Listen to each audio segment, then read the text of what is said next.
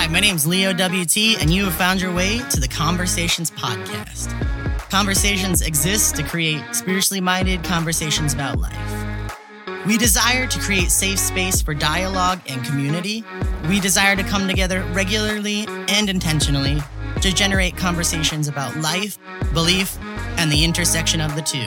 Everyone is welcome conversation. Uh, there, frankly, at this point that I'm at on my journey, there could not have been a book title that was better worded to catch my attention. I was like, yes, here we go. This is happening. I, I almost immediately, I think I immediately bought it too, to be honest with you. So it happened. great. I was like, eh, you were, you were swinging past the fences in my mind with this book. And I know that you totally wrote it with me in mind. So. All right, my friends, I think we are live on Facebook. If we're not, I've just got my radio announcer voice on for myself. If you're here, you probably know this, but my name is Leo WT, and this is Conversations Official. You have found your way to our weekly broadcast. Uh, we go live here, and then I put this video on YouTube and I put it in podcast form, uh, which I use. I usually uh, visit on Spotify, but it's completely up to you where you want to visit visit it. So. I am joined tonight by my version of a rock star. Um, for those of you who know me, I'm incredibly nerdy, and a lot of my nerdiness folks focuses are on spirituality. Um, and you know, I came up from a Christian background. So our guest tonight, Kristin Du Mez, when I saw her book title, I I instantly felt validated, excited, horrified, and engaged. Um, Kristin is the author of Jesus and John Wayne How Evangelical Christianity Corrupted a Faith and Fractured a Nation. I think I nailed it. Um, but I'm going to let her introduce herself right now while I start to share our, um, share our video, and then we'll dive into the meat of this conversation. I'm so excited about it. Great. Okay. Thank you for having me. Yes. so the book is Jesus and John Wayne How White Evangelicals Corrupted a Faith and Fractured a Nation. And uh, this book was, just came out uh, this past summer. And so it's six months old now. And if anything, more relevant today than uh, the day it was published.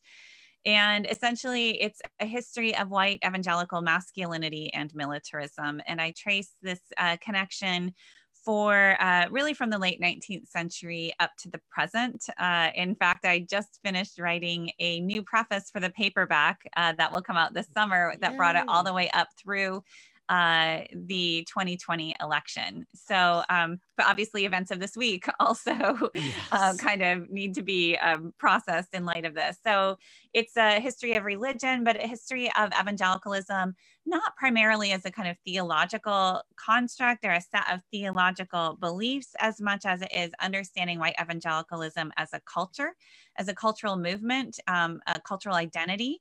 And one that is um, formed and shaped through uh, consumer culture, through popular culture, through popular evangelical books and magazines, and through Christian contemporary music, and through Christian film, and um, and eh, the whole real you know christian radio christian publishing industry all of this. And so that's really my source space and so i think for um, people who are not evangelicals who haven't grown up in this world it's it's opening up a whole new world that you never knew existed for people who did grow up inside this this subculture uh, the most frequent comments uh, that i get from readers uh, who are evangelicals or former evangelicals is some version of this is the story of my life. Mhm, and so because it's a it's a story of popular culture it's a story of what books did you read? What you know rallies did you go to? Uh, what did you grow up you know listening to or watching you know veggie tales things like that. So it's a popular history of evangelicalism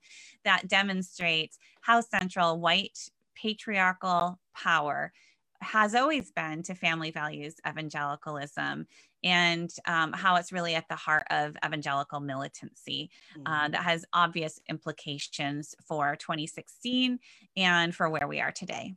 Absolutely.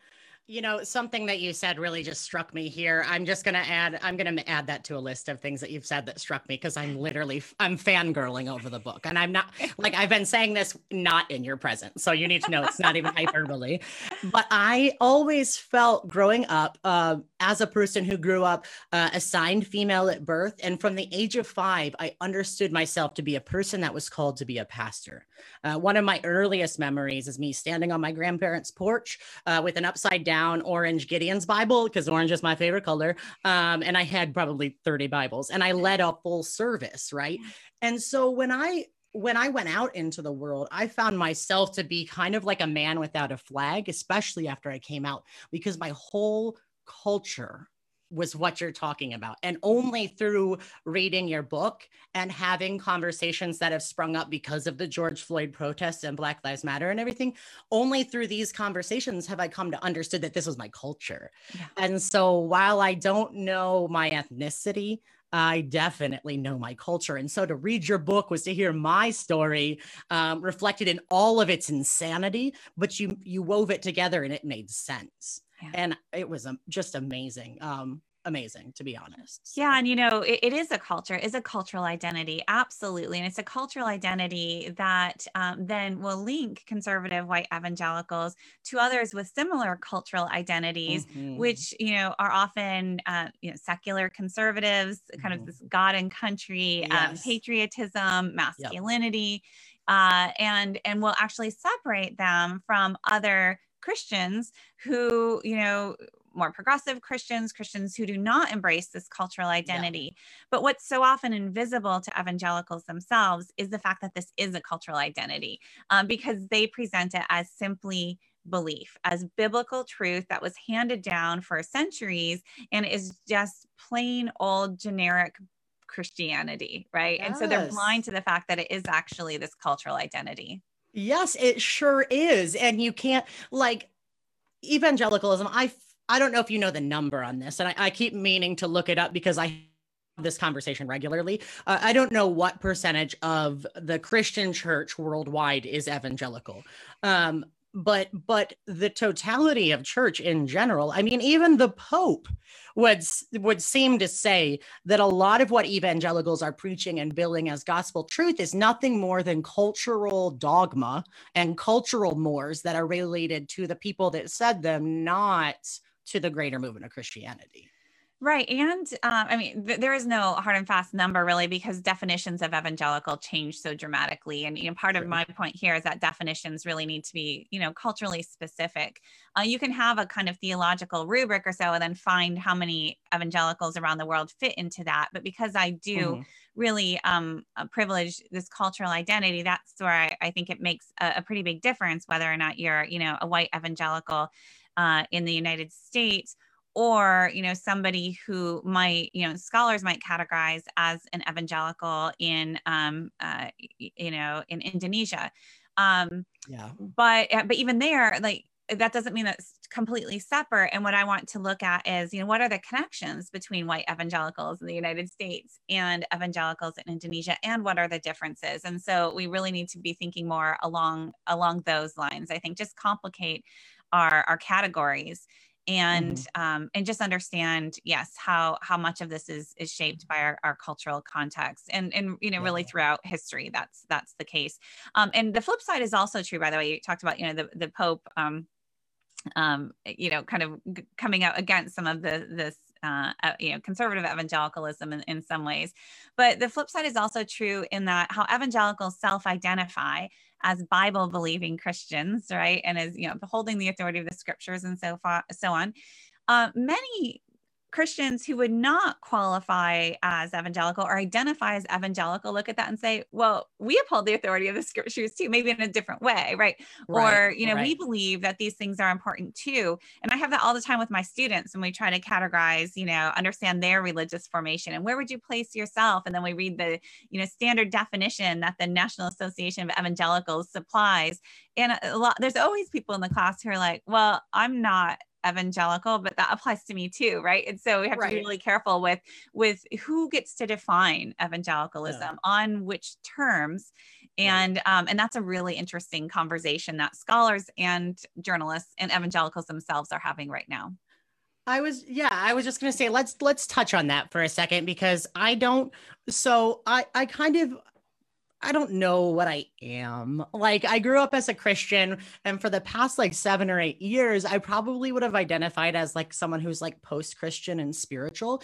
But over the summer this summer I live in small town America and there were George Floyd based protests happening and uh and members of the religious community were not showing up. And I, I apparently have gone to enough counseling uh, and enough time has passed that I was ready and I was like, well screw it. If no one else is showing up, I'm showing up because I have as much, um, you know, college education as most of these people. So I showed up with a collar on. Um, and that kind of made me realize that, like, this is a space that I can still occupy, uh, but I don't fit in the realm of evangelicalism. So, can you kind of explain to people what we are talking about when we talk about evangelicalism, especially in the context of your book? Because it's not just one denomination. And I think that's what confuses some people. Yeah, evangelicalism is always tricky because it does not follow along denominational lines, which doesn't mean you can't identify denominations as evangelical. We actually do. The National Association right. of Evangelicals, you know, is this collection of different denominations. So right now, the Southern Baptist Convention, which didn't formerly formerly identify as evangelical, now does and now dominates mm-hmm. evangelicalism. So Southern Baptists, we're talking about Assemblies of God, um, mm-hmm. just a lot of uh, really um, uh, kind of independent, non-denominational churches tend to be yes. non-denominational. You're evangelical for the most part. My own yep. denomination, I'm a member of the Christian Reformed Church, and okay. uh, it's categorized as evangelical. So although I personally do not identify as a as an evangelical um, because mm-hmm. of what I know and uh, because of the, yeah. the cultural history involved, I have been deeply shaped by aspects of this. Mm-hmm. Certainly, um, again, largely through this consumer culture. So uh, all of which is to say, if you don't quite know what an an evangelical is, it's not you, right? It's evangelicalism. Right. It's tricky.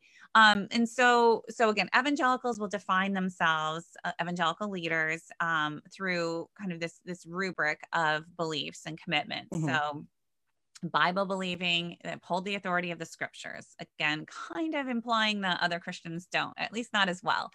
Right. Um, right. Conversionist. So, this born again experience is really important. Now, what that looks like can vary from one evangelical to another, but this need for a kind of conversion experience. Um, and then also, um, uh, a, kind of crucicentrism is the the big word for um, mm-hmm. putting the atonement of Christ at the center of the theology, and then mm-hmm. activism. So you don't just believe these things, but you're going to act out of them, and then you're going to evangelize, so evangelical, and and, yeah. and and try to you know convert others into this. So that's yeah. the basic definition. Um, and um, but for me as a historian i really want to look at the historical development and so then you can start looking at okay who who exemplified this evangelicalism in, earlier in american history and this was really the kind of revivalist movement that not the mm-hmm. formal mm-hmm. denominations back in the 18th 19th century right it's more this revivalist movement camp meetings and itinerant pastors and so on mm-hmm. um, and so very populist movement. And then by the early 20th century you can get into um, i mean a lot of christians were evangelicals including many progressives um, mm. social reformers and so on. Um, but then by the 1920s that's when you kind of have this split um, the uh, modernists versus fundamentalists and mm-hmm. fundamentalists, mm-hmm. evangelicals kind of go into that camp. Not all of them, many of them stay in the main line, but they stop kind of getting defined as evangelical for the most mm-hmm. part, certainly by, you know, evangelicals themselves later in the, the century. And um, so then by the 1940s, that's when you have the National Association of Evangelicals form, taking all these kind of splinter groups, these fundamentalists, and, and uh, who, many of, of whom were not in control of major denominations, and said, hey, let's band together, let's unite um, together. We're going to be stronger together. And Billy Graham was really at the heart of this. And he becomes this celebrity figure that is a beacon and kind of um, so much so that my my graduate advisor George Marsden, I, I write this in the book, um, once defined evangelical. I think I write this in the book. Can't remember what got edited out, but as anybody who likes Billy Graham, right? By the 1960s, 1970s, if you like Billy Graham, you're an evangelical. You're an evangelical. And, and I think that that kind of a cultural definition is actually really helpful, right? Yeah. Because it's who are you listening to? Who are you in community with? Um, and Yep. that's that's evangelical. So then I would take it further uh, and have in some writings, you know, an evangelical is anybody who grew up listening to Focus on the Family Radio, who watched Veggie Oh. Tales, anybody who shopped at a Christian bookstore.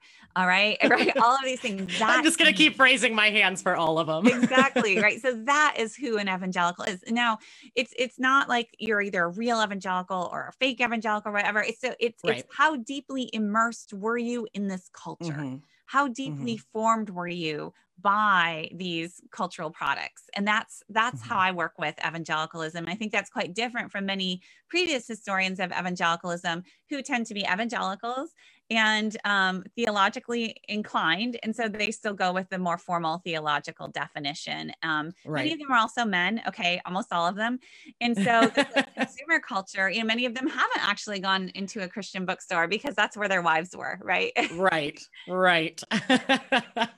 It is. Uh that's so funny and i i think that i personally found the way that you explain it as a culture to be the most effective way uh like tool for me to talk about it. Uh, because people ask me all the time well like what are you?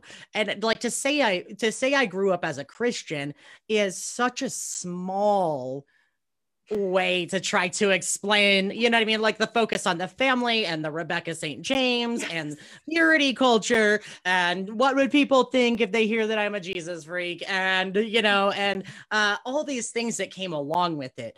And I think one of the biggest things that I've taken away, um, and, and one of the things that you really hint at, and you not by hint, I mean, there's no hint, it's, it's your subtitle, but there is some certain, like I would say, um, like unholy enmeshments that come along with this particular brand of evangelicalism. Because even even if you're like you said if you're an evangelical in india it's going to look very different than white evangelicalism.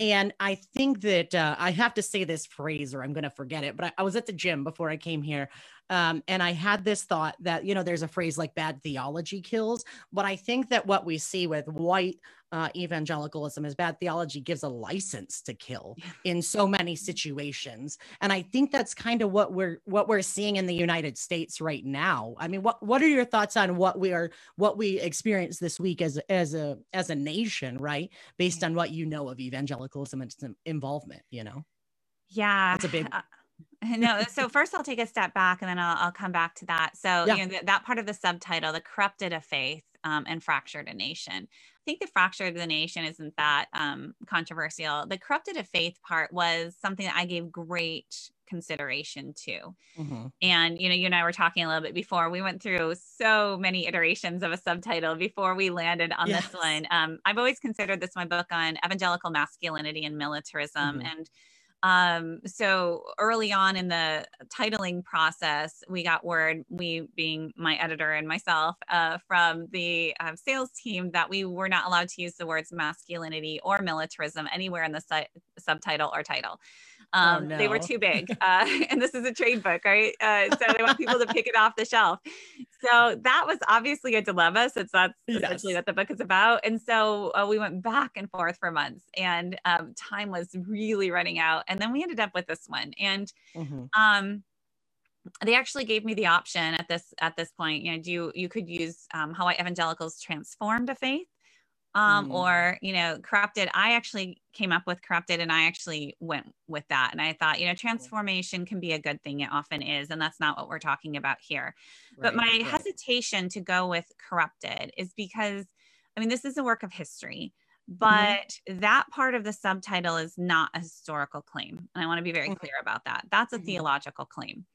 Yeah. And there is a, a kind of critical framing of this book. I Mhm. am a professing Christian, um, but Mhm. mostly I am just taking evangelicals at their word here right i right. am i'm taking these bible believing christians you know self-proclaimed at their word and what i do in this book is i show how time and again evangelicals explicitly rejected very clear biblical teaching at least about as clear as biblical teaching comes uh, you know uh, bible's a complicated book but um teachings like uh, love your neighbor as yourself you know right at the mm-hmm. heart of of, of you know, biblical teaching uh, not too ambiguous no no turn the other cheek love mm-hmm. your enemies uh, the mm-hmm. fruit of the spirit, right? All of these things, like I have explicitly, not to mention the whole doctrine of the Trinity, but mm-hmm. you know, mm-hmm. I have case after case where these Bible believing Christians explicitly rejected the plain teaching and said, mm-hmm. you can't raise your sons into strong men by telling them to turn the other cheek, you know, or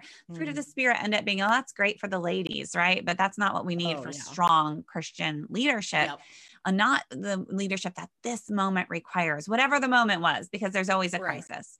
Um, there's and, always a moment. Exactly. Yeah. So there's always um, this, this, um, that's what I'm getting at in the corrupted of faith.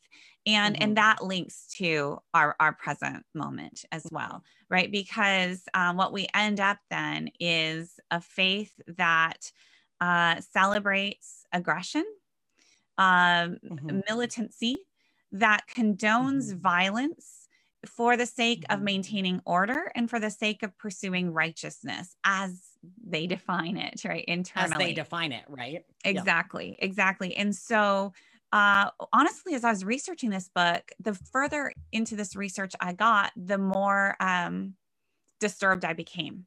When I mm-hmm. saw the implications and I saw the long standing patterns going back generations, justifying violence supporting preemptive war, condoning the use of torture, um, you know, violence uh, that was just it just permeated evangelical mm-hmm. um, teachings whether you know mm-hmm. it, was it just rhetorical well i don't know then you look at evangelicals and foreign policy you look at the survey data you look at you know on, on guns and um, on um, on on uh, police uh, brutality on. Black Lives Matter, on all these things across the board. And I, I honestly like became more and more disturbed uh, the more I researched.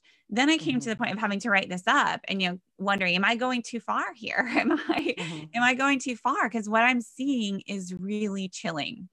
Yeah. And this is the book, this is where the book ended up. And I finished writing the book in the summer of 2019. And then it's in mm-hmm. production for a long time. And it was, it was released summer of 2020 and so there's a lot of months there right where the book is out of my hands and we're just watching yeah. watching yeah. and things continued to escalate and all of the, if anything the book is um you know too reserved that mm-hmm. in terms of the implications for violence implications for um uh, this us versus them mentality and what that looks mm-hmm. like, um, implications in terms of embrace of authoritarianism. That's very much a mm-hmm. theme of this book.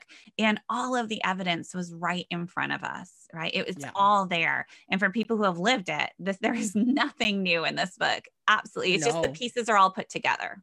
Yes. Um, so yes, what we see in terms of the Capitol, the vast majority of white evangelicals were not storming the Capitol, right? Yes. Let's not. I don't want to make that claim, right? Right. Right. But, but what always interests me is, but where are the sympathies?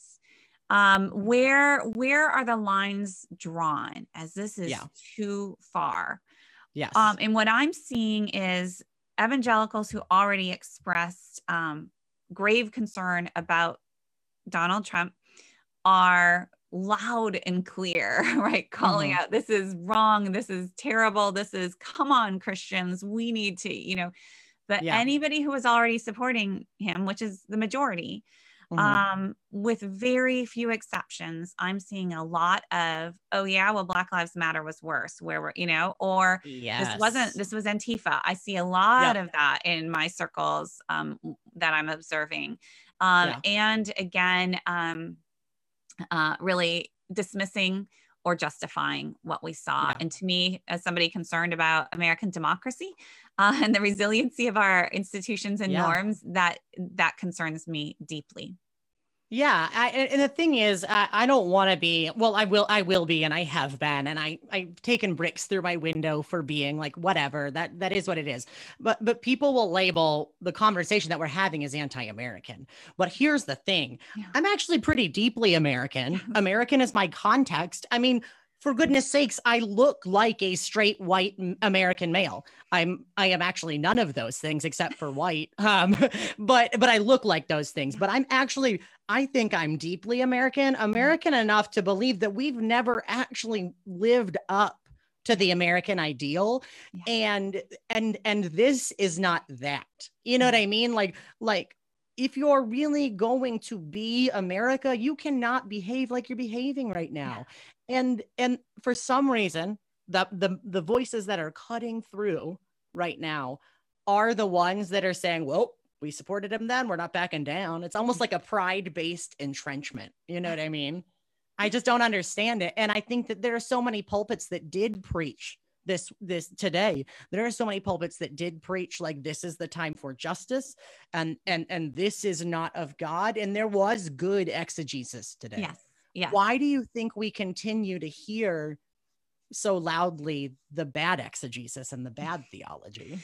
I mean, there was beautiful exegesis today. My own home home church, gorgeous, gorgeous sermon, um, powerful. Yeah. Um, why do we continue to hear? I think because the vast majority of preachers are saying nothing, um, mm. or or next to nothing.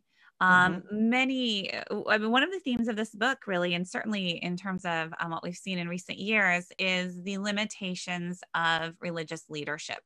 That many mm-hmm. pastors are discovering that they don't actually lead their congregations, and mm-hmm. they haven't for a long time. That their congregations, again, are deeply formed um, by other sources, by mm-hmm. the talk radio they're listening to, by the Christian radio they're listening to, by the books that they're reading, right? Um, um, by their echo chambers now. And pastors, you know, uh, when they are preaching along, you know, aligned with this culture, these values, they're great. And then they can, you right. know, convince themselves that they are leading because they're right out in front of the direction that everybody's moving. So they feel mm like mm-hmm. leaders. But as soon as they try to nudge away um, from this direction, that's when they realize uh, they're not leading at all. They're being pushed and and they're going to end up on the curb and i've talked to many pastors who have been pushed out of their churches or those who have just yes. resigned and they realize the limits of their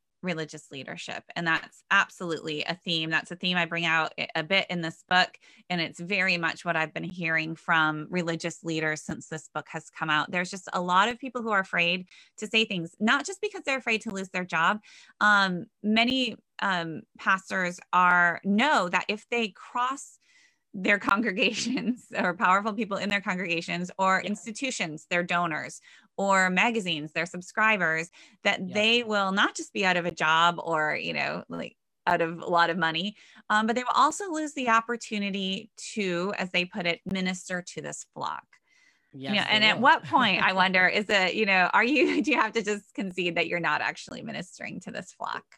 Right, absolutely. Yeah, that's a that's a conversation. Um my so I I'm starting seminary uh actually in a couple weeks here. Uh it's taken me 10 years to get to this point. I was accepted to like multiple grad schools and seminaries before this, but this is the moment in history that I get to go. Uh, and I was talking to my my friend who I like to call my like pastor friend mentor uh, so he's the pastor of the church that i'm at right now uh, mm-hmm. and then i was talking to another ucc pastor from portland and, and, we were kind of all talking about like how the balance of um, you know like being there to like take care of your flock but also being there to like just preach the gospel and how sometimes just preaching the gospel if you're a pastor that really takes that seriously it will get you into hot water yeah. right? Because there are there especially if you are in a rural community or like so so let's say we're talking in olean right? If i'm a pastor in olean new york which is where i live uh 13.5 thousand people declining by the second. Um but if i if i'm a pastor here and i come out with the real gospel truth today you know what i mean? If i come out and i say like this is not of god like Jesus very specifically said, love your neighbor as yourself. Yeah And when people are being shot in the street with a, pr- a proven predisposition uh, to be like a proven uh, predisposition of law enforcement to shoot them because of the color of their skin, that is not loving your neighbor as yourself. What if you say that here in Western New York? there's a solid pers- there's a solid chance that you're to get pushback from your vestry from your board from you know on facebook like whatever it is so so mm-hmm. Like you said at what point is there leadership and at what point is there like we're you know someone's a dancing monkey who's trying to keep it together and keep everybody interested you know what i mean? Yeah so we have to understand again this is a lar- largely a populist movement uh, mm-hmm. not exclusively though and that's something i try to show in this book too it's it's mm-hmm. not that there are not people pulling the strings right there are mm-hmm. incredibly mm-hmm. powerful powerful forces yes. behind the scenes here this yeah. book um, gets into some of it there are other books that that bring it out even more so i would recommend um, um, uh, let's see, Katherine um, Stewart's Power Worshippers, Sarah Posner's Unholy, and um, oh, Anne Nelson's Shadow Network. All of those are going to uh, illuminate the behind the scenes. Um, uh, uh, strategizing all of the money that's happening right that and, mm-hmm. and then what i'm looking at is more the the outward facing kind of front end of this in terms of christian right. publishing in terms of the networks the alliances the gospel coalition the sbc and all of that mm-hmm. but there's also behind this you know in, in anne nelson's words the shadow network as well mm-hmm. and so this is not purely a populist movement um, but these are people who have whose values and ideals, whose faith has been deeply formed in mm-hmm. very intentional ways by yes. their pastors, many of their pastors or their pastors' mm-hmm. pastors, by these organizations, right? And then, and now we are seeing the fruit of this. And this has been going on for several generations now, mm-hmm. right? And again, mm-hmm. very well funded with political connections, very clearly yeah. clear alliances um, and that's what we're talking about but it's it's not just you know behind the scenes and it's not just populist. It's this really incredibly powerful uh, alliance across um, you know top to bottom it is. It really is. And I think, well, I mean, I think that's what makes it particularly impacting at this moment in history is that it is both and, yes. right? Uh, and so I like to think about that all the times. Like as an organizer, I like to think about the ways that that can work positively, right? Uh, mm-hmm. Uh, but I think what we're seeing now is like maybe, uh, I mean, the system is not backfiring, it's working as it was intended yeah. to would you mind telling people a little bit about uh you know i threw out the the quiverful example that you have but the the the the strategy that was in place to get people in religious uh or to get religious people in places of power politically? And talk a little bit about that. Yeah so i mean in this book i try to look at uh pockets across the evangelical subculture right? And so you have mm-hmm. the quiverful movement homeschool movement which you know, if you just look at that, you think, oh come on that's that's marginal right that's extreme that's that's not right. what really that's not the mainstream evangelicalism but one of the real projects of this book was to map out the connections between mm-hmm. the admittedly fringe and then the mainstream. And so you've got, yeah. you know, um, Bill Gothard, fringe, yes, but oh, look how similar he is when push comes to shove to James Dobson, who is by no stretch of the imagination's fringe, right? He's mainstream, absolutely yeah. at the center. Yeah. Um, yeah. And so, yes, later in the book, then I talk about the homeschool movement and uh, the quiverful movement, which, yes, fringe, right? But also reality TV stars, right? So, all you know, yep. bringing this, um, and then you've also got the I, just the, the idea of affinities, right? And so, conservative evangelicals would look at the uh, the Duggar family would look at you know the homeschool culture, and if they aren't homeschooling, there there's a sense of those people are a little more faithful right? Those those are a little bit better a little bit more pure. Like not for me i can't handle that. But um but kind of again alliances and you know they're representing faith. They're representing you know uh you know in this in this hostile culture you know they're they're yep. brave they're courageous and and so again these affinities of who do you who do you sympathize with and who do you look up to um so yeah in the um i i look at the homeschool movement i look at folks like doug wilson and doug phillips um, um and vision forum Mm-hmm. And uh, Generation Joshua within that homeschool movement, which is you know, an explicit plan to um, ha- have a pipeline uh, through Patrick Henry College um, from homeschoolers into this like homeschool academy of Patrick Henry College, and then direct into the halls of Congress, into mm-hmm. into DC positions of power, and they did it. They were mm-hmm. incredibly mm-hmm. successful. And you know, if you look at the Republican Party, and if you look at this this kind of pipeline, you absolutely see it. And so these these pretty hardcore values, mm-hmm. very very hardcore patriarchy, uh, female submission, Christian nationalism, again, mm-hmm. hardcore. Um, and this is who is then working behind the scenes and sometimes elected to Congress. And and yeah, it's it's very um, uh, very strategic and alarmingly successful.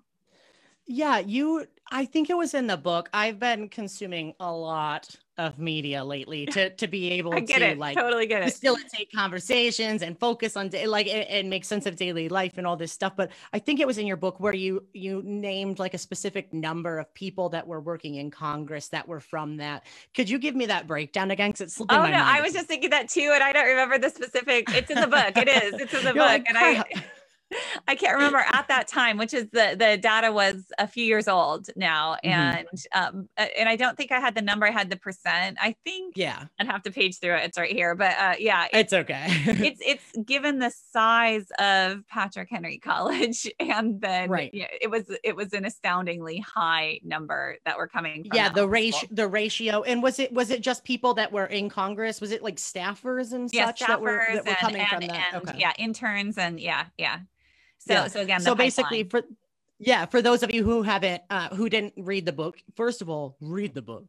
Second of all, um, they, so what we're talking about is there's a there was a strategic movement to get people with this specific subset of values into the halls of Congress, and the the rate at which they were successful is astounding. So basically, what Kristin did was she took the amount of people that were working there and then you know compared those to the amount of people that were from patrick henry college. And when i read that number i was on the treadmill and i like stopped. I was like what the like there was there was a strategy and it it was not it was a strategy that was that started from from kindergarten like they were schooling kids with the intention to get to this place and they did it you know what yeah. I mean? Yes. And, and just, just full disclosure, I I didn't actually do the math. I uh I just cited a journalist who did the math. So. Perfect. Perfect.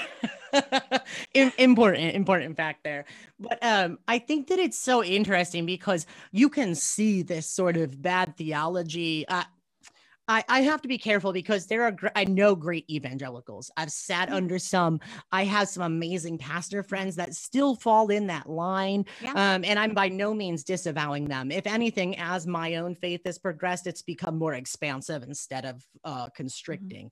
So not this is not hard and fast about every evangelical ever or every Christian ever, but there is a movement that we've seen this Christian nationalism. It ties into neoliberalism, um, all of these ideas, and they got us to the place where we're having the first coup, eh, you know, the first um, o- attempted overthrow of the capital since the 1800s, and it's just like, how do you?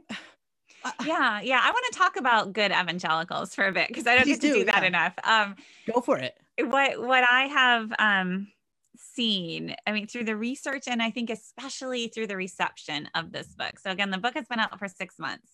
It surprisingly to me and to my publisher has turned out to be astoundingly popular within evangelical circles. Um, All right its most devoted fans are white evangelicals themselves. Hmm. We did not anticipate this at all. I didn't see that coming. I did not. I was bracing myself to be honest when it published. Um, and and it is it is true. It is um, being championed now by evangelical leaders, by evangelical pastors, by evangelical people themselves.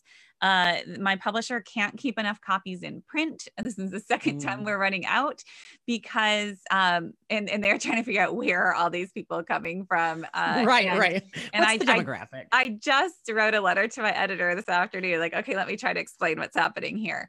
Um, what what is happening is evangelicals themselves now are reading this book. Um, Beth Moore just tweeted Yeah. about it. All right, three She's weeks on ago. fire. Yep, she said, you know, if you're going to read one book in 2021, read Jesus and John Wayne. And um, so what that did is it frees people up. Well, if Beth Moore is saying that, then I can talk about it too. So now it's it's a thing where you know if you if, if you're an evangelical and you're reading Jesus and John Wayne, you you post it on Facebook or Twitter, which is Mhm. amazing for me to see. And then that that kind of destigmatizes it, right? Because like you said, it's a harsh harsh title, subtitle Mhm. but Mhm. but what it does now is it is there's a kind of um you know this is a time of, of reckoning it absolutely is a time of reckoning and there are many many evangelicals who have been Mhm. um, part of these churches part of this politics for decades Mhm. who understood this whole you know this this whole kind of ideology this this whole um you know political engagement simply as this is the christian way this is how Mhm. we are christian. This is how we are faithful. This is absolutely what they were told from the pulpits. This is what they were Mhm. told by every book they read in their small group bible study Yep. right? Sitting around with the guys reading wild at heart going to promise keepers rallies. Good people. They're good friends right? They're mentors. This was this was their truth. And this is how they understood they could be good people Mhm. and many of them experience moments of um, discomfort or questions or you know i'm it just ambivalence but this was Mhm. just so powerfully communicated as this is how one is christian and they desperately genuinely wanted to be faithful christians right there was Mhm. a lot of goodness mixed in Yeah. with this um, personal relationships good intentions and yet right so much of this goodness ended up being channeled in directions that have caused great harm um, because of who was excluded because Yeah. of which ideas were very intentionally excluded um, Yes. voices of people of color Mhm. um, right uh, on um, uh, issues of sexuality it would very quickly as you know get you defined outside of the fold and then your voice no Yeah. longer speaks into these conversations and those were very intentional exclusions um, and and so by telling this story and just by showing how that happened and i think even more importantly showing um, what was really motivating many Mhm. of the people that they looked up to showing Mhm. what james dobson was really about N- you know not just uh, uh, let me give you a little helpful advice with your toddler today right Mhm, although he mhm. did do that he did Mhm. and that's why it was so powerful when he turned towards politics because he was so trusted he was so trusted and he seemed so not political right Right. so, so by exactly. revealing how that works, and that's what this book does, I think it frees people up to understand how they were they weren't hoodwinked, they weren't brainwashed, right? And Mhm. nobody's using that language, which is really encouraging to me. They were not brainwashed. Right. They were, but they were complicit. And they're Yeah. understanding now for the first time fully, or at least more fully, what it was that they were complicit in. And that's Mhm. what I'm hearing from so many people. I mean, I Mm. I get calls from faith leaders um, regularly, just emails. I get hundreds. I, I've gotten hundreds, hundreds of Mhm. messages from evangelicals who are just sharing their stories, saying, Right. "This this is me. I was a part of this." And I Mhm. am deeply troubled by that. What what can I Mm. do now? Right? How can we undo this? And so it's really, uh, yes, there are good evangelicals. There are good evangelicals who have been very complicit in this, and many who are owning that complicity, but also understanding for the first time just exactly what they were enmeshed in. Wow, that that's that's great to hear. Uh, I'm never at a loss for words, and I'm low key at a loss for words right now because that gives me some sort of hope. Because for so long I've had to categorize my upbringing and my own coming out and my my my uh, just stubborn insistence on still being a part of this.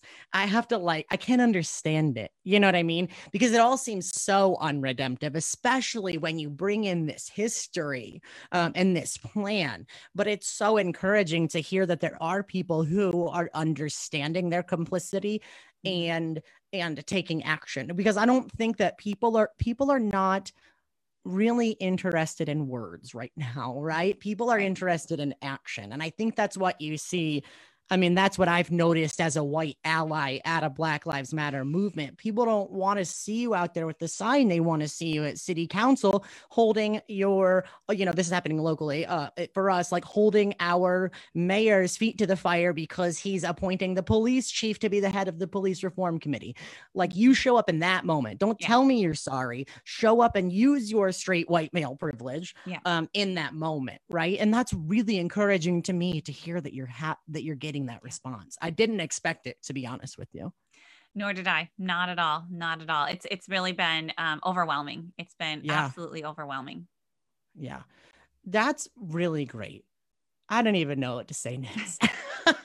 I told you I'm never at a loss for words. So, what do you think? So, you know, as an expert evangelical, right? Because you are an evangelical, uh, and with your knowledge of of evangelicalism, because of this research you've done, what does what does moving away from white supremacy and patriarchy and um and, all sorts of isms like what does that look like? Is that is that possible? Like do we have to burn the system down and start again or is it redemptive? What do you think? I mean I don't know. Well, I, so I'll, I'll, start by saying, so I'm a historian and I can speak with a lot of authority on the past. So then whenever anybody mm-hmm. asks me to say what we should do now, I'm like, ah, I don't know. I don't know. It's, I'm it's not really prepared for that. right. I mean, I've thought a lot about it. Obviously I get asked this a lot, but I always open with that caveat. So that's fair. Um, that's fair. I, I don't know. I don't know mm-hmm. um, how much has to be burned to the ground. Mm-hmm. But probably more than most evangelical leaders think uh, mm-hmm. at least based on some of my conversations. And so, okay. um, you know, I think a lot of people are um, um, are, are wanting to do something. Mm-hmm. and uh, and wanting to repent and wanting mm-hmm. to reform mm-hmm. um, and when i have conversations with some of those folks especially um, men in leadership mm-hmm. very, very good people and well meaning men. Um, I, I tend to be kind of harsh, honestly, I think. Um, because you know, questions I would ask are, um, you know, why does this need to be reformed? Right. Um, if it is as corrupt as it seems to be, yeah. Um, and we know that there are other vibrant faith traditions out there, right. many that right. are not predominantly white. Yeah. Um, why does this, why is it so important to you to reform and redeem white mm. evangelical mm. institutions? I mean, and I, am mm-hmm. all for like, I mean, for people who are working right. to do so, like, yes, yes, yes. But I do yeah, like go for it. Just interrogate that um yeah you know uh, the given that well of course yeah. this is what we need to do and we as leaders need to lead in this and i'm like mm-hmm. are you the best people to be doing this uh, i don't know um yeah. and and then if you are if you still think you are um okay here's some action steps one is to you know really think about who you have not been listening to mm-hmm. uh, and and change that mm-hmm. who you have excluded from your circles, from your faith mm. communities, who you who you have excluded from your conversations. Mm-hmm. Um, and many people can name names, very specific names. Some of these are very big yeah. names because when I talk with other leaders, um, Brian McLaren, um, Rob Bell, right? Jen yeah. Hatmaker. Uh, You're naming a lot of people that I know instinctively. right, right. And so I'm like, well, what does it look like to make amends? But then mm-hmm. the next the next point I like to bring up is okay, you know, those names, right? Just seems obvious. Of course, yes, we we mm-hmm. you know, if you're inside white evangelicalism, you know those stories. What about yeah. the peoples whose names you don't know because right. they have never been a part of your religious formation or your faith communities? Yeah, they've never been centered they've never been centered um so so how are you going to find those people and again race matters hugely here so much so much so which yeah. you know which um people of color have been speaking in a prophetic voice at great cost and have you mm-hmm. ignored go find mm-hmm. them right you know mm-hmm. do this work first and then before you just say okay let's rebuild let's reform yeah. let's you know like if you don't really deconstruct Mm-hmm. then what are you going to be rebuilding? It can't be done too quickly. Now, that said, I also talk with faith leaders who are acutely aware of the importance of institutions and mm-hmm. how hard it is to build an institution. And I have great respect for that too. It is. You need mm-hmm. money, you need um, uh, volunteers, you need usually years and years and years to build strong institutions. Yeah, Conservative absolutely. evangelicals have been doing that for more than half a century, and they have been yeah. Amazingly successful. They so have. there is wisdom to at least ask the question: Do we burn it all ground all to the ground? If so, right. do we have the resources to rebuild something? And do we mm-hmm. agree that something needs to be rebuilt? Which is mm-hmm. a very real question. I don't have a good answer for that, but people who study institutions um, can probably speak into this. And so, all which is to say, it's very complicated in terms of what to yeah. do next. Um, and I have no clear answers, but I can at least give certain questions and and yeah. hopefully complicate the the conversation just a bit. I think that it's fantastic uh, to complicate this conversation because I think that where the point, the reason that we got to the point where we have to have this conversation is because it's they've made it uncomplicated.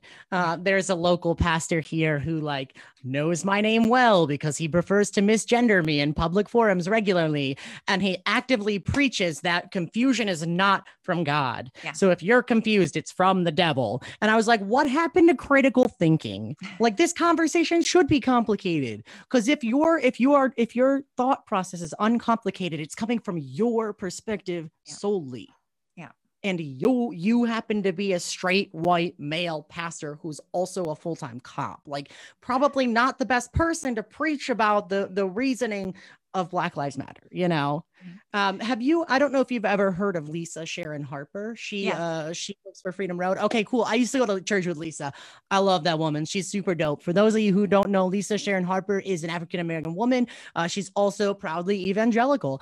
And I've really learned a lot um, from listening to her. I, I heard a podcast that she recorded recently. Uh, it was like her and I think maybe four or five other uh, people uh, for Freedom Road, which is like the, the organization that she's working with. But they were talking about the recent move, recent move that the Southern Baptist um, Convention came together, and we're like six of the, I think it was six Southern Baptist institutions mm-hmm. just disavowed critical race theory, and they basically said it was evil. Yeah. Um, and I found that conversation to be really fascinating. What are what are your thoughts like as a white evangelical? What are your thoughts on that conversation? Yeah, I actually listened to that podcast uh, or parts of it. oh, it. Awesome, so, awesome. Yeah, yeah, it was really good. Um, uh, I, I mean, first of all you're to get back to your quote about confusion yeah. right that that yeah. that uh, you know if you've read jesus and john wayne you know that that is a frequent refrain uh, you know, confusion is evil and yep. and confusing and, and that's where they want you know very clear gender binaries very clear mm. hierarchies of you know uh, power and authority and submission um so yes he he learned that that language somewhere um, he sure did yep yeah but uh, no around you know, i think that the the debates within white evangelicalism and again to clarify although i would be categorized probably because of my membership in the christian reformed church i don't actually yeah. identify as evangelical right. I, I, say that not I to apologize. like separate myself from evangelical but not to have kind of this insider credibility of you know like right. I, I, just want to that's fair really i'm you know evangelical adjacent one foot in one foot out and so i my, like that my critique of evangelicalism in this book is is done with a little bit more emotional distance i think than mm-hmm. than the critique of many who have grown up deep in the heart of white evangelicalism mm. where it's it tends to be a lot more emotional and um which is both good and bad right i mean there's not one right. one isn't better than the other but just to position yep. myself i've thought a lot about this and i've always had one foot out because i i grew up in a small town dutch immigrant confessionally reformed kind of outpost and so not deep right. in the heart of this right. um, so i think it's been a little bit easier i don't feel like i've betrayed my my mentors my faith community in the same way that i think mm-hmm. evangelicals mm-hmm. who are in, deep on the inside really have to negotiate that and that's just hasn't been part of my my story um, but yes with critical race theory and that that's a really great example of um, uh, the the kind of closed system within white evangelicalism to uh, arbitrate truth and error. Mm-hmm. And mm-hmm. the fact that these six white male uh, right seminary leaders in the SBC felt yeah. that they had the authority and wisdom to mm. weigh in on a concept that frankly my guess is 5 years ago maybe none of them had heard about, or maybe a couple of them had, right? Yeah. I mean, I teach race gender and cultural history and and you know it was like what, a couple years ago that this started to bubble up i'm like critical race theory what are they talking about i mean i do critical theory i'm not I, am not in legal studies so i don't do you know the critical right. race theory in the same way but i'm like okay when when they're saying what it is like i think i get that but it's not like I mean, I can get to the very same endpoints that critical race theorists get us to just by being a decent US historian right? Mm-hmm. It's just understanding the history of racial disparity and and how that works itself out in housing and how that works itself out in entitlement programs and how that works itself out. I mean it's it's not rocket science it really isn't right. it's just it's just basic history um yeah. All of which is to say to get back to these six guys right you know the the fact that um you know there's just this this supreme confidence that they have access to the whole truth and that mm-hmm. they have been uh, and that they have a duty to god and mm-hmm.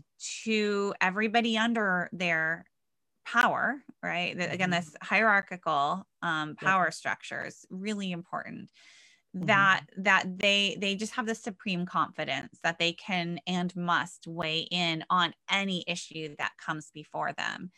And a lack of awareness that um, their positionality might help them to see some things but really blind them to mm-hmm. many other things and mm-hmm. and so i think that's what we see and and so it isn't along with that then comes you know because they've also they're part of a denomination and part of institutions that have um really you know up until very recently pursued well and and, and i mean practically up to the present practice you know segregation yes means yeah. that their um their understanding of the truth has rarely been challenged um, yes. by Christians who are positioned in other ways, especially on racial justice issues. And that's just so important. You know, in my own experience, when I moved to Grand Rapids, um, I took up a job you know, here at Calvin University. So, predominantly, not exclusively, but predominantly white Christian mm-hmm. institution. Mm-hmm. So, it was important to me to find a diverse church. Um, and so, I joined a multiracial, bilingual uh, church in, in the city.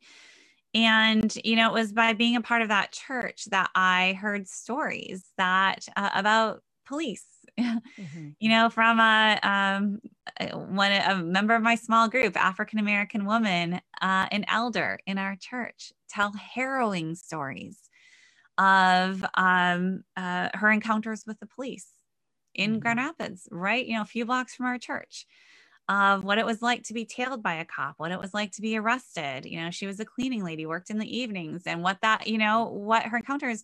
If I hadn't heard those stories, I would only have my own experience to draw on. And in my own experience as a white mom of three, who sometimes speeds and has always been treated with such grace and deference. Uh-huh. And every once in a while, I get a ticket. But, you know, like it's just like, so my experience of the police is not her experience of the police. Yeah. And I have no business judging the state of law enforcement in this country based right. just on my experience. My experience is part of it and it, mm-hmm. it, and it needs to be part of the conversation but it's not the only part right and so that's yeah. that's a long rambling answer to say yes that's okay it was you know they they really have no business weighing in but what's what's interesting is to understand that they can't conceive of the fact yes. that um, multiple perspectives are necessary on um, that issue but then on a lot of issues right they yeah. this confidence and direct access to the truth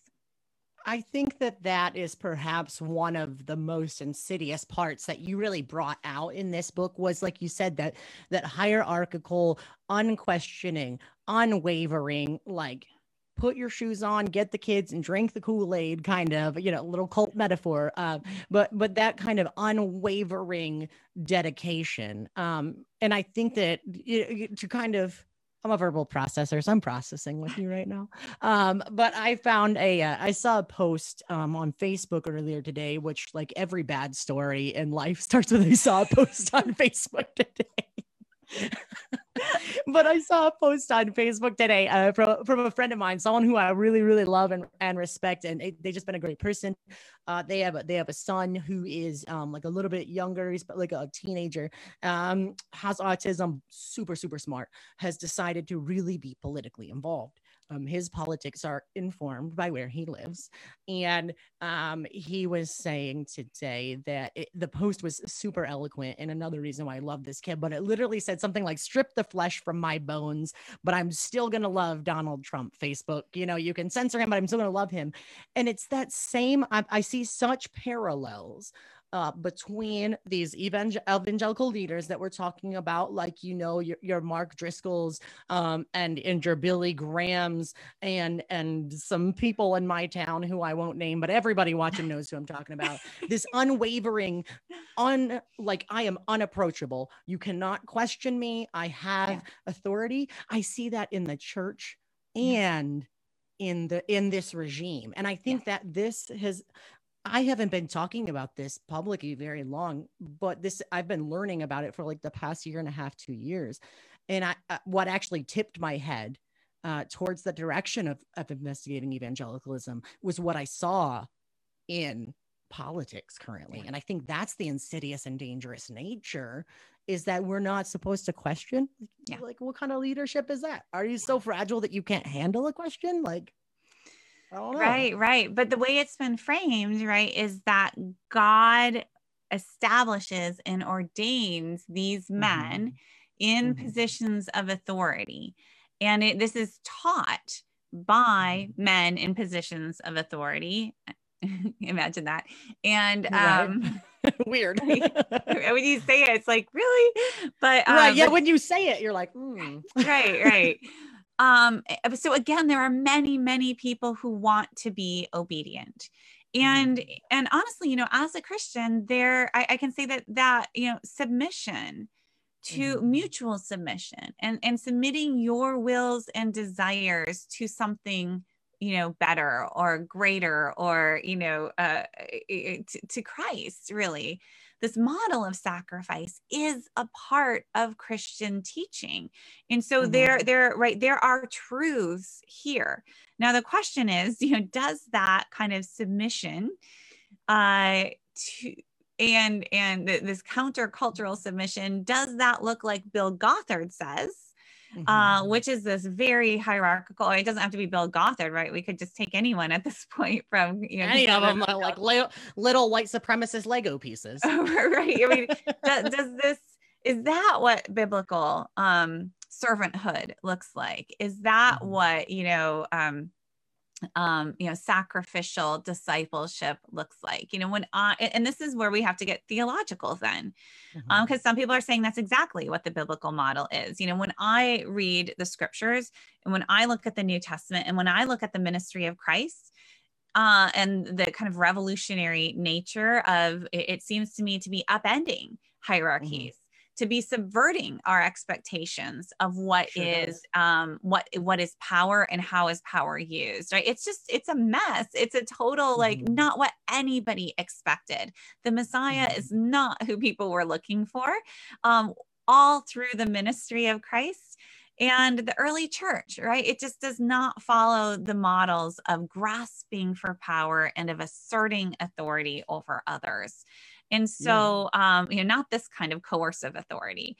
And, mm-hmm. and so again, there's this, this ultimately is going to come to a, a, kind of theological conversation. Um, but it's helpful to have these theological conversations, understanding how each of us has been shaped and formed, um, entering into those conversations. Absolutely. Uh, and I think, you know, not to like try to force it to circle back around, but it really just did with that statement for me and with my own understanding, with my journey of deconstructing my privilege. Um, because I very clearly remember the moment that uh, the last time that I said I was colorblind, the last time I said I don't see color, I remember that moment. And it was with the best intention in my heart. But someone with another white person with great love told me I didn't know that I was racist until I lived and worked amongst black people and we talked about it. Yeah.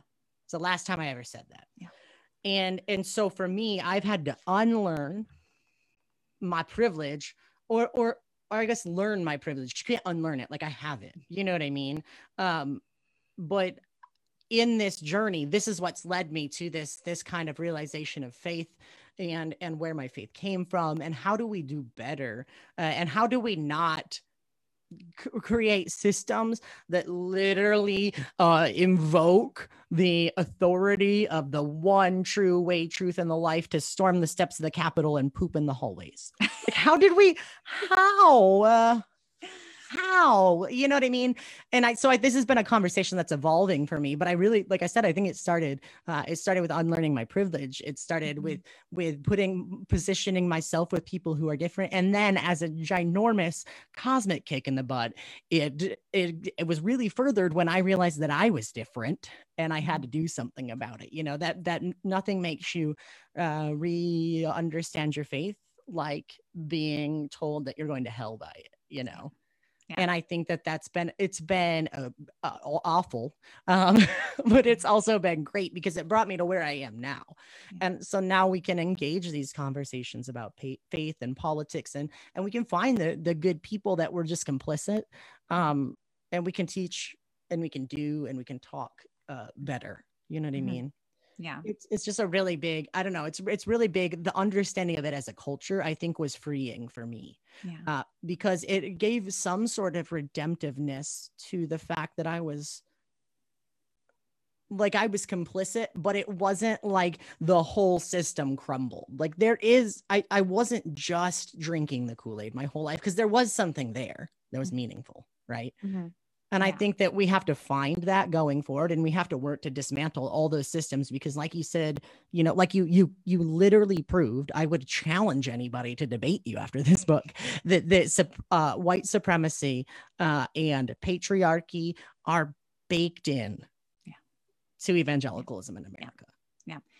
yeah. And you know, kind of looking forward to we don't we will still have differences. I think we need to have a better um a better system to process theological difference, right? And yes. uh, and one that is not this um, this this kind of uh, uh, you know siege mentality and a sense yeah. of you know everybody's out to get us and so and, and it was interesting in my research to see how much kind of military um, metaphors uh, structured ministries uh, in places like, you know, Jerry Falwell Seniors Church, Thomas Road Baptist, Mark Driscoll's, um, Mars Hill.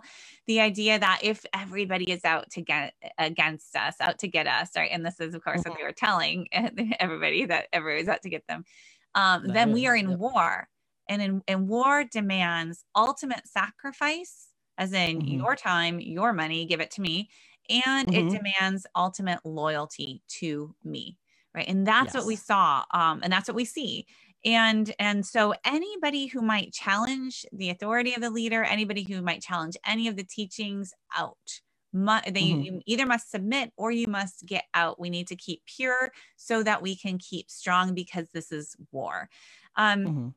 right so again to get a little theological as a christian um I, you know i would suggest that it's not up to us to guard truth. If if we believe mm-hmm. in God's sovereignty, if we believe this this faith, this story, right? That, you know, mm-hmm. and this all powerful God and this incarnation and all of this stuff, which is really hard to believe if you're not a believer, right? Yeah. But if yeah. we do, yeah. then we ought to be cool with the fact that it is not up to us, it is not up to you or me to get every piece of the puzzle absolutely right and then defend it to the death by which we mean other mm-hmm. people's death um, right? right so so so that's to me like we need to have a stronger faith um, in god in order to um, decrease our own significance and de- decrease the significance of our need to protect every doctrinal truth that we mm. perceive mm. to be true. And so I think my mm-hmm. favorite quote in the entire book is actually Rachael Denhollander's quote. Rachael Denhollander, of course, uh, uh, absolutely instrumental figure in uh, you know, the fir- first witness in the case against Larry Nassar, um, sexual mm-hmm. abuse um, at Michigan State gymnastics. That was huge. Yeah. Um, but then she she um, addressed the church as well, addressed mm-hmm. the evangelical church, and what she found very quickly is that they were cheering her on as long as she was taking on abuse outside of mm-hmm. of uh, church circles. As soon as she said hey guys we've got some problems here too uh, right run out of her own church essentially. And uh and and she ha- didn't stay quiet. And she's so incredibly eloquent.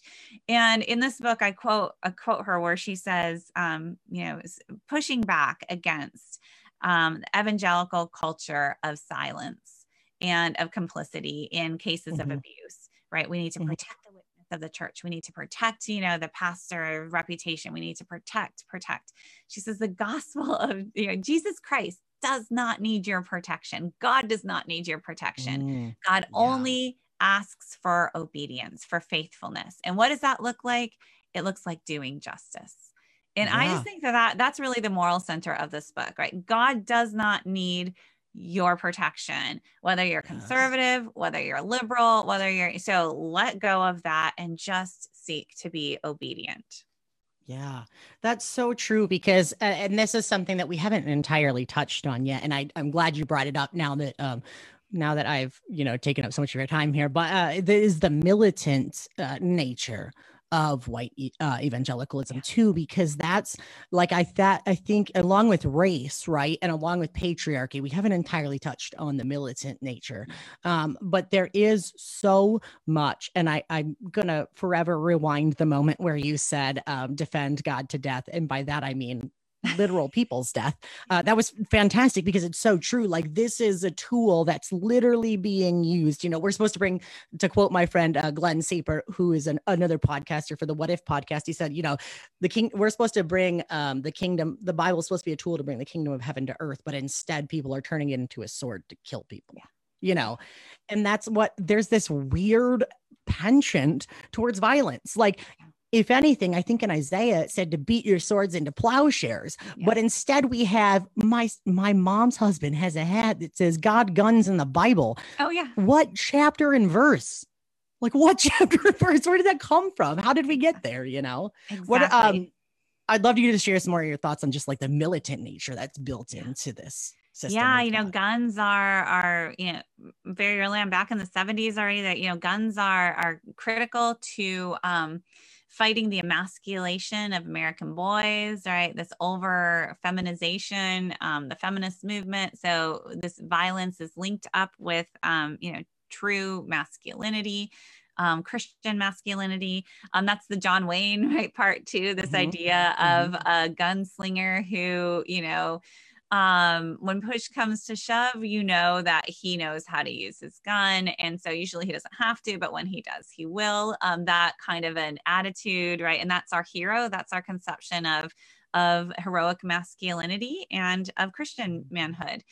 Um, and so this militancy, right, it's it's guns, it's love of guns and power because they can be wielded by men who have been charged by God to protect their family to protect their their faith and to protect their nation like this idea of mm-hmm. masculine protector is really at the heart of the whole ideology and believing that god ordained men to be protectors mm-hmm. but this is a dangerous world and so you're going to need violence to protect and you're yeah. going to need not just defensive violence, but because the world is so dangerous, you're going to need preemptive violence, right? This is preemptive very clear, violence. a clear theme throughout the book. And, and you can, and that applies to the culture wars mm-hmm. and it applies to real wars uh, it can apply to law enforcement, right? Mm-hmm. Um, it's it's very versatile, and very um, versatile.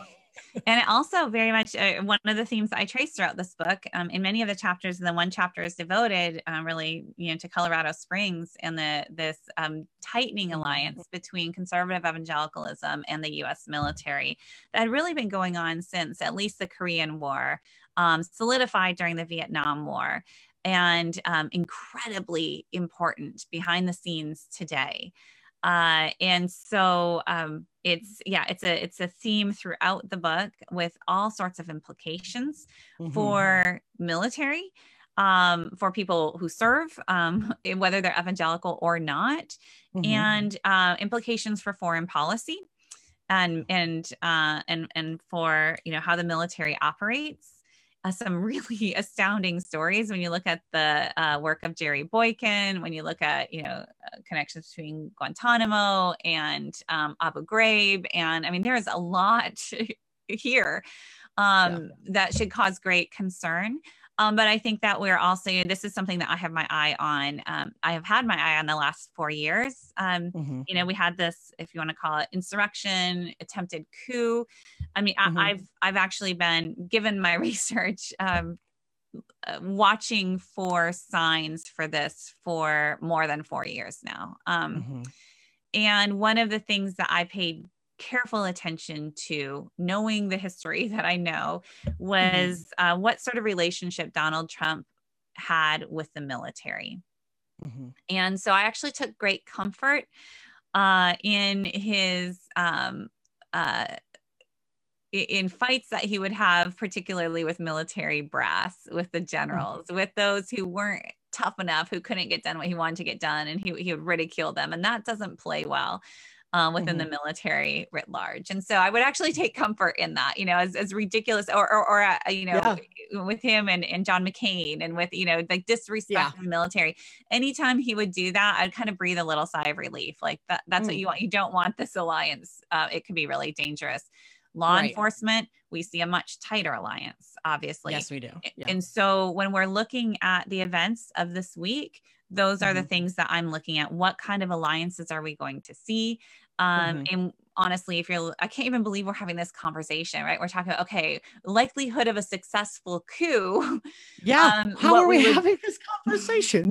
Well, what we would look for is connections between Trump and not just, the, I mean, he has the Republican Party, um, mm-hmm. and, and then law enforcement and military. And that's what you have to keep mm-hmm. your eye on those things. And mm-hmm. this story in Jesus and John Wayne is um, it offers a lot of warnings, I would say. Um, mm-hmm. Um, and, and, then, you know, Trump's base, white evangelicals, um, you can kind of see where the majority are going to land. Mm-hmm. Yeah.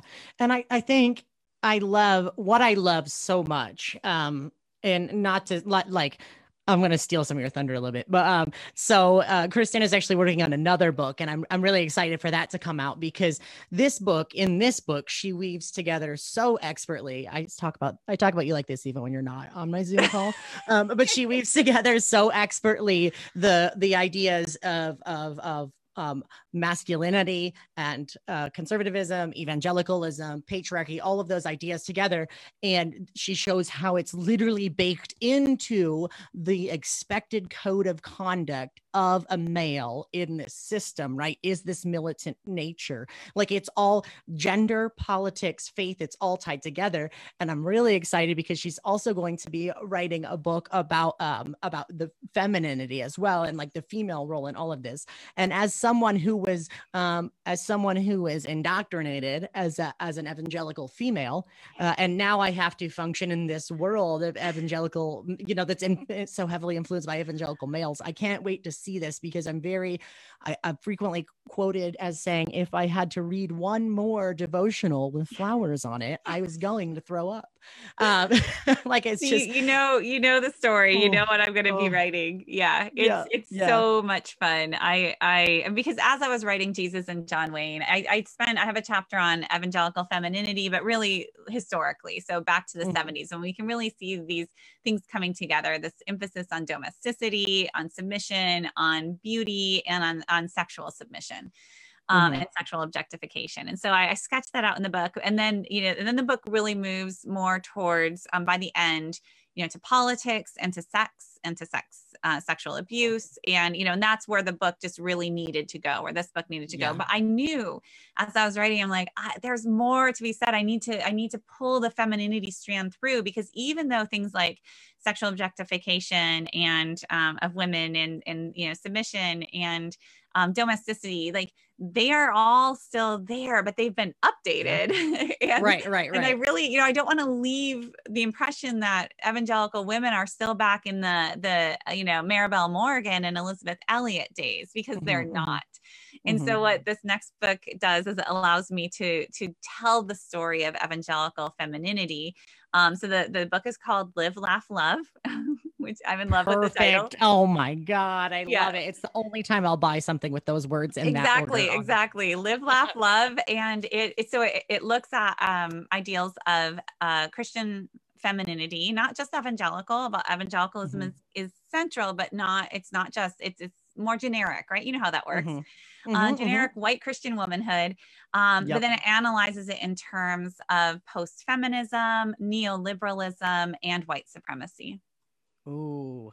I'm so excited. Uh, friends who are watching, I'm literally going to try to get Kristin back on our books for conversations for very soon after that book drops because like there's just so much I feel like I might find even more validation from that book than I did from this one, right? Because this is very external for me. This is like I've never related to this because I wasn't cultured to Right. relate to this. But Right. I, I- you know, I remember sneaking, um, I remember sneaking my dad's copy of Wild at Heart and reading it Yes. and feeling so guilty right and so I, and i also remember in you know stark contrast to that like i just didn't identify with that and i always was beating myself up for not meeting these ideals of what femininity should be like i was a shit woman I was real bad at it. And so I'm really excited to read this book and see how the interplay comes through. And I do I do think it's an important thing that we didn't we didn't touch on much here, but about the way that um, you know, uh white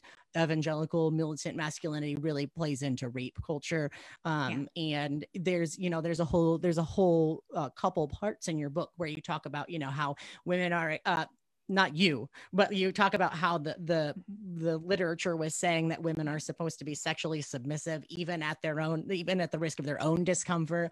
They're supposed to be pretty and beautiful and and all of these things. And um and all of these these expectations definitely play into you know the me too movement to be honest. Yes, so i'm excited to see this. Yeah Awesome. Well, Kristin, I could talk to you all night, but I'm sure that my wife would not be happy with that. I'm sure that my kitten would not be happy with that. So I want to say, I really want to say thank you so much because as someone who really values education and learning and not just like I'm going to pray about it and just biblical literalist, like only taking those as your sources, I appreciate that you are a scholar and a person of faith and that you've somehow managed to like retain a, a, a like a beautiful sense of why faith matters in the midst of all of this because you can tell that it's something you're committed to. So i want to thank you for being the the the scholar and the historian that i needed for my own personal growth and development. Um I literally was like fangirling and like screaming when you said you would come on on the video tonight. So I just have to say thank you from the bottom of my heart. Uh, and I really, really, really sincerely have been changed by your work. Uh, and I really appreciate all that you put into it. Oh, thank you. Thank you for having me and best wishes to you in your journey and as you start seminary too. I hope Yeah. I hope it I hope it goes well and I hope you enjoy it. I am really, really excited for it. So, uh, real quick before we go, um, I'm going to give a little bit of conversations intro, but before uh, info. But before I do that, would you let people know where they can find you on social media if they want to interact with you more? Sure, sure. I am on Twitter at KK Dumez. So that's K K D U M E Z. I'm on Twitter way too much. Um, so I always have a lot to say there. I also have a Facebook author page. I'm on Facebook because 70% of evangelicals are on Facebook. And so um, I'm on Facebook also at KK Dumez. And I'm on Instagram, but I'm terrible about updating Instagram. But I need to be there more for Live, Laugh, Love. So I will do better. Right. And that, that's just Kristin Du Mez. All right. Awesome. Thank you so much. Uh, friends, real quick before we go, I just wanted to let you know this has been Conversations. We are here uh, every Sunday, usually at 7 p.m. Eastern Standard Time, just depends on the coast uh, and the location of our guests. I also wanted to let you know that, much like Kristin, we are also now on Twitter. So you can follow us if you want.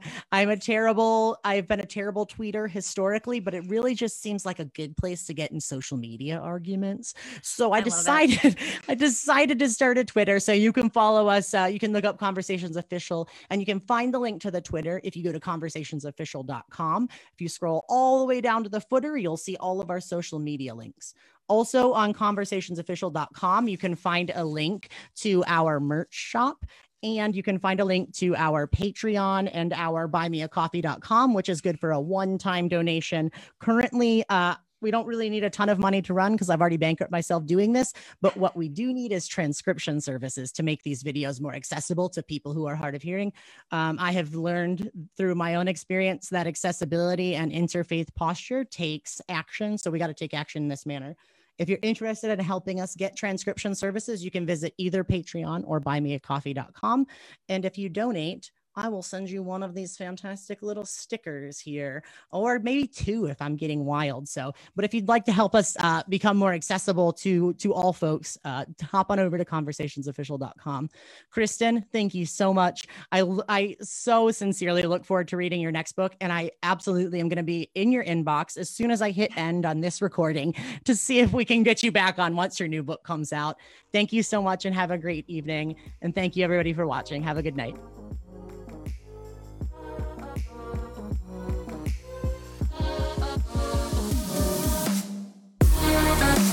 This has been the Conversations Podcast. Thank you so much for joining. If you have any questions or comments, or just want to get involved, feel free to join the conversation on social media. You can find us at Conversations Official on Facebook, Instagram, and YouTube. And please don't forget to rate, follow, and share this podcast. We're available on Anchor, Spotify, or wherever you get your podcasts. Thank you so much for joining the conversation.